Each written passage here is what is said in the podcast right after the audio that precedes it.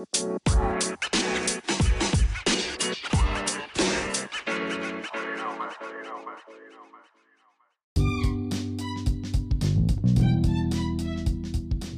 か友達のリロケーションラジオ。ということで始まりました。第2回。第2回、えー第2回ですね。さて2回目のトピックですが前回は自己紹介ということでお互いについて説明していったんですけど今回のトピックは豊さん何にしましょ今回はえっ、とまあ海外移住とかっていうところを一旦現時点でのトピックに置いてるのでこのうラジオが、はいはないので、えっ、と2人のその移住の始まりはいはいはい。がどんなことだったかとか、はい。どんなタイミングだったのかとかまあちょこっとそんなことを話できたらなと思ってます。了解です。じゃあよろしくお願いしますじゃあ友の先行ってみる。自分ですか？じゃあ伴うから。はい私から先に行きますね、えっとね海外生活始まったのは2000まあ細かく言うと2011年からうんなんですけど、でそれまで国内で、まあ、中国向けって形でのうん営業業務をやっていたんですけどまあちょっとそっからあーなんやかんやあって中国の方に、まあ、駐在って形ですねで行くっていうことになったのがきっかけで始まったと。ただそのなんやかんやは割といろいろあって日本での業務でちょっとあのなんだろう。優秀すぎる部下が入ってきて自分の立ち位置がもうわけわかんなくなってきて。聞いてます聞いてます。聞いてます？そうなんですよ。ちょっとうつ病にもなりかけたというかいやそもそもね仕事はやっぱりこう真面目にきちっとやってミスなくやってみたいな。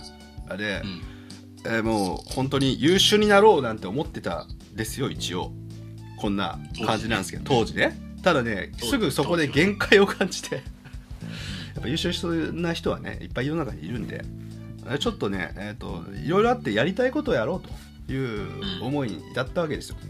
で何にやりたいんだろうって時にあの、まあ、ずっと中国向けの日本での業務をやってたんですけどやっぱお客さん中国なんで中国行きたいよっていうそこの思いがあったんででもう突拍子もないことなんですけど上司に「あ僕中国行きます」と。でホテルで働きますと。だから会社辞めますっていうところに飛んでったんですよステップが。バーンって。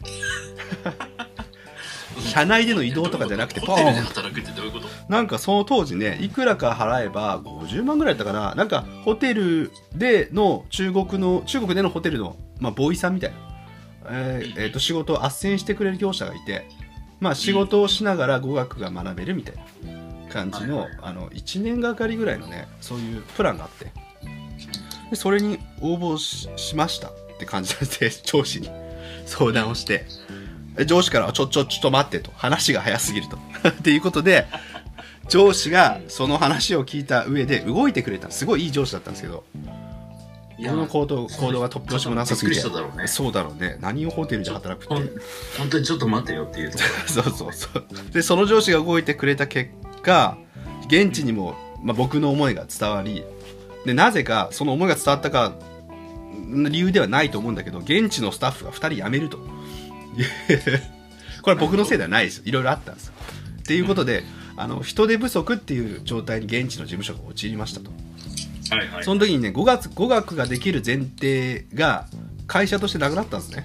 語学できなくてもいいからとりあえずあの人いないんでサポートできる人を中国に欲しいっていう状況になったんですよ。でじゃあ君行かせようかっていうことで行くと。いう流れで、まあ、駐在生活が、まあ、中国での海外生活が始まったという流れなんですね。うん、やっぱだからなんか自分のやりたいことがあったら、まあ、行動して言わないとねっていうのは言わないと先に進まないなっていうのはその辺からだんだんまあ後になると思ってきたなっていうのはありますね。まあ、ちょっと遅いよね。な。不思議だけど、タイミングもその時のうん。なんか状況も味方してくれたっていう感じなのかな、そうだね。後で考えるとそうだね。ただこういう行動がやっと出れたのが20何歳なのかな？これ26歳ぐらいなのかな？っうん。ていうとこなんで、まあ、26ぐらいまではそういうなんかやりたいことがあったらバッと行動しよう的なのは苦手だったかなどっちかっていうと、うん。いうまあそういう状況ですね。はい状況でした。はい。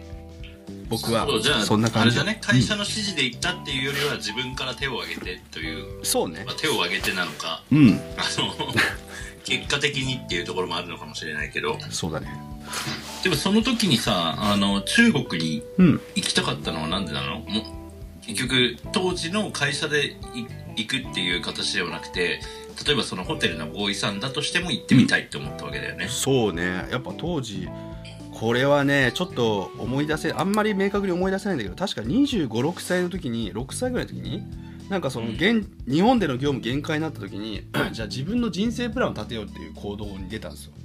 うんでうんうん。なぜか中国に特化した、えー、と会社員になろうというような計画を立てたわけですよ。その時になぜか。ちょっとあまり思い出せないんだけど。でそうなった時に OK 分かったと。もうすでに中国向けの業務は実は入社してから5年間やってたんでうん。業務はでも僕喋れないじゃんって話になって。あじゃあ喋れるようになろうと、もうだったらもう現地に飛び込むのが一番じゃんという考えに立ってで会社で待っててもいつ生かしてくれるか分かんないんでだったらうん。確かに35ぐらいに中国中国営業マスターになるみたいなそういうすごいなんか目標を立てた気がするんですよ。っていうことであじゃあもうホテルでもいいから中国にとりあえず行こうと。もう行くことを前提になったんですよ。行くことがまずあの、なるほどね。目的になっちゃったんですね。はい。まあそこからねじさらに十数年経ってまさか農家になってるとは思ってないだろうけどね自分も。思ってないね。それはねなってないね。まあ活かせればいいかなとは思ってますけどね。中国の経験がね、輸出とかそういった面にね。中国ってうん。どういう形で行くやっぱり駐在員ビザみたいなのがその就労就労許可みたいなのを取らなきゃいけないわけだよね。そうですね。それともそそういうのがなくても働けるわけじゃないよね。じゃないじゃない。あのやっぱり就労許可証が必要になってきて、でまずはなんかね3ヶ月ぐらいのビザ何ビザっていうかちょっと忘れちゃったんだけど取って現地に行きでうん。現地の会社と一緒に就労ビザの申請をすると。いうことで着いてからねなんか1ヶ月か2ヶ月以内ぐらいにそういった申請業務を行って向こうで就労ビザを取ったらそこから1年期間1年のまたビザに切り替えを行うっていうことをやると。当時はそういうなるほどなるほど。流れでねできたんですよ。えー、そんなに難しいことではないですね。やっぱりこう現地の会社がしっかりした、まあ、会社であればあの現地のあのあの中国側も許可してくれるっていうイメージがあります。なるほど、うん。アメリカはちょっとやっぱりアメリリカとは違うな、あそうなんだ。アメリカはそれこそ行く前に日本にいる状態でアメリカ大使館でうん。ビザ面接だったりを受けてほうほう。ビザを降りないとビザの許可が下りないとそのそもそも先に飛んで働き始めるとか、えっ、とこっちにいる状アメリカにいる状態でなんかそのかビザを獲得するっていうことが基本的にはできないはずなので許可があって初めてそのまあもちろんあの今でいうエスタとかその観光ビ、観光目的っていうので入ることはできるけど基本的には観光目的で入った場合には就労はうん。あの禁止されてるからうんうんうん。なのでき、うん、あの労働労働向けの、ん、労働目的のビザがある状態でしかそこを最初クリアにしないと入ってこれないっていう感じかな、あそうなのね。うちもまあもともとビザ切り替えを前提で入るんだけど方法論としてなんか現地で、えー切り替えますみたいな。それってじゃあそれこそさっきあの俺が話したみたいなその面接的なものっていうのはなくてもうあの書類上の手続きのみっていうそうです。そうだね。書類上の手続きのみ。なるほどね。そうそうそう。そういった意味ではあまあアメリカよりもいいのかな。いやスムーズに進むのかな。あのちゃんとポイントポイント押さえれば。豊さんは何？海外。まあアメリカあ生活だと思うんですけどどういう流れで始まったんですか？アメリカ生活は一番最初をたどっていくと12歳の時にうん。母親にポンとロサンゼルスに3週間ぐらい行っておいでと送られまして。素晴らしいよね。素晴らしいと思うよ。その時 Thi- This is a pen もほぼわからないぐらいな。まあまあそのくらいはわかるか。そそのくらいしもう本当に中1小6とかそのその程度のはいはい。英語力で行ってみて、まあ3週間ホームステイをしましたと。で その時うにん。本当にいろいろないい思い出があってそこでなんかもう本当にこんな世界があるんだっていうことであのまあそれこそ海外特に欧米うんの文化っていうところにすごい興味を持って、まあ、そそうだよね。こが本当にきっかけかなっていうところだよね。はいはい。当時はあのそれこそえロサンゼルス・ドジャースに野茂がいてうんうん。でその試合を見に行ってでまあは初めほぼ初めての海外で、まあ、ホームステイしてるものだから、うん。あのもちろん日本食なんて食べてなかったし、はいはい。たまたまその時ドジャースタジアムに吉野家があってはいはい。あまりにもうれ嬉しくてあの牛丼を2個食べたのを覚えてる小6だよね。そうね。すごいね。いや当時そんな世界があるとは僕は思いも知らなかったんですごいっすよ。3週間ホームステイ。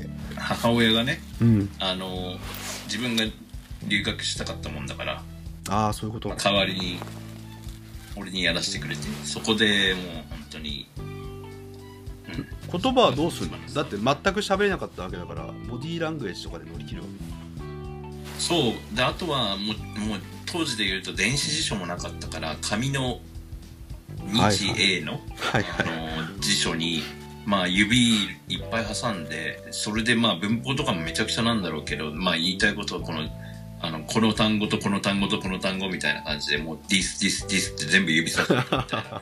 そんな感じでの。すごいよね。そう、まあ、その経験がその後のねアメリカの関係のなんだろう仕事につながっていく感じなんですそうね。だからそこからのあのねまあオーナーは知ってる通りだけど、うん。あの日本の大学中退しての留学だったりとかそうね。まあ帰一旦帰ってきて日本で社会人7年間やるもののうん。やっぱりちょっと海外での生活っていうのの憧れがあって、はいはいはい、まあまた戻ってきたりとかそういった感じにつながっていくっていうところなのかな。そのアメリカに行くにあたって困難とか？うまくない困難っていう意味ではだからさっきのビザのところはやっぱり苦戦するよねっていうところだね。あだからそれこそ例えばあの伴うみたいに会社の指示で、えー、と駐在員として来る場合もあうん。もしビザ面接に落ちちゃったらいくら社内の事例が出てようがその人はいけないっていうことにあそういうこと、なるわけで。えー。その面接でのポイントは何なの？やっぱ喋れるかどうか？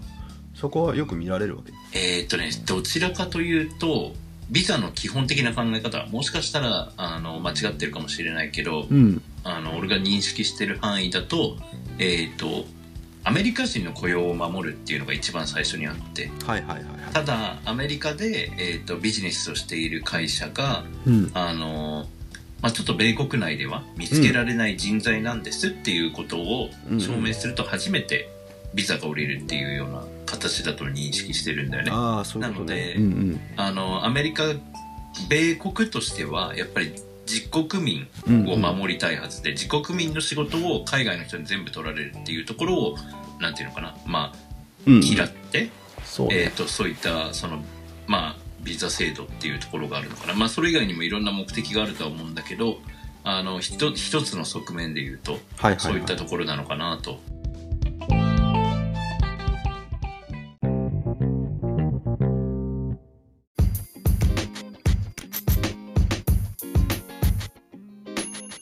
えなんか豊さん最近最近っていうかね昨日アドレスを作ったと。いうことを聞いてるんですけど、どどんなアあドレスそうそうそうそう。なのでちょっとまあどどういった使い方が正しいのかとか今後どうしていくかっていうのはまだあの未確定な部分が多いんだけど、うん。ただ、えっとリロケーションラジオ at gmail.com はいはいはい、えっとここにもし例えばあのこんな話聞いてみたいとかうんあとは、うん、なんでしょうね。何でもいいけどまあコメントだったりとか。し質問意見だったりとかそういうものがあったら。なので、いいえっとリロケーションラジオ at gmail.com RELOCATION で、えーラジオだね。RADIO うん。at gmail.com うん。はい、何か質問がある方はこのメールアドレスにメールをください。よはい。よろしくお願いします。ろしくお願いします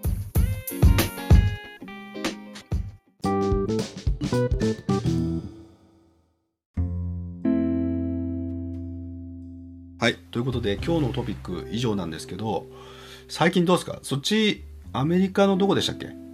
あのテキサス？テキサス。寒くないですか？えーっとねそれこそ今は比較的あったかい。なので最高気温がえーっと20度近くまで上がるかな。それはなんかあれだ春だね。もうもはや。すごいですごい。ただ最低がやっぱり結構低くて。うんなので最低はまあ0度近くまで。ああなんかこっちなんだろう。まあ大体ねマイナスはいきますね。マイナス4度とか3度とか。来今週かな？はマイナス7までいくっていうことでめっちゃ寒くて。そうか。で電気代のこともあって家の中で、はい、あのみんなこう着込んでね今もあのダウンを着てあの冷暖房は全くかけずに布団をかけてあの話してるんですけど あの家族も風邪ひかないように。そうね。風邪をあのお互いに気をつけてまた次回はい。3回目を撮りましょう。はい。感じでそうしましょう。はい。それではまた次回。じゃあね。バイバイ。また次回。じゃあね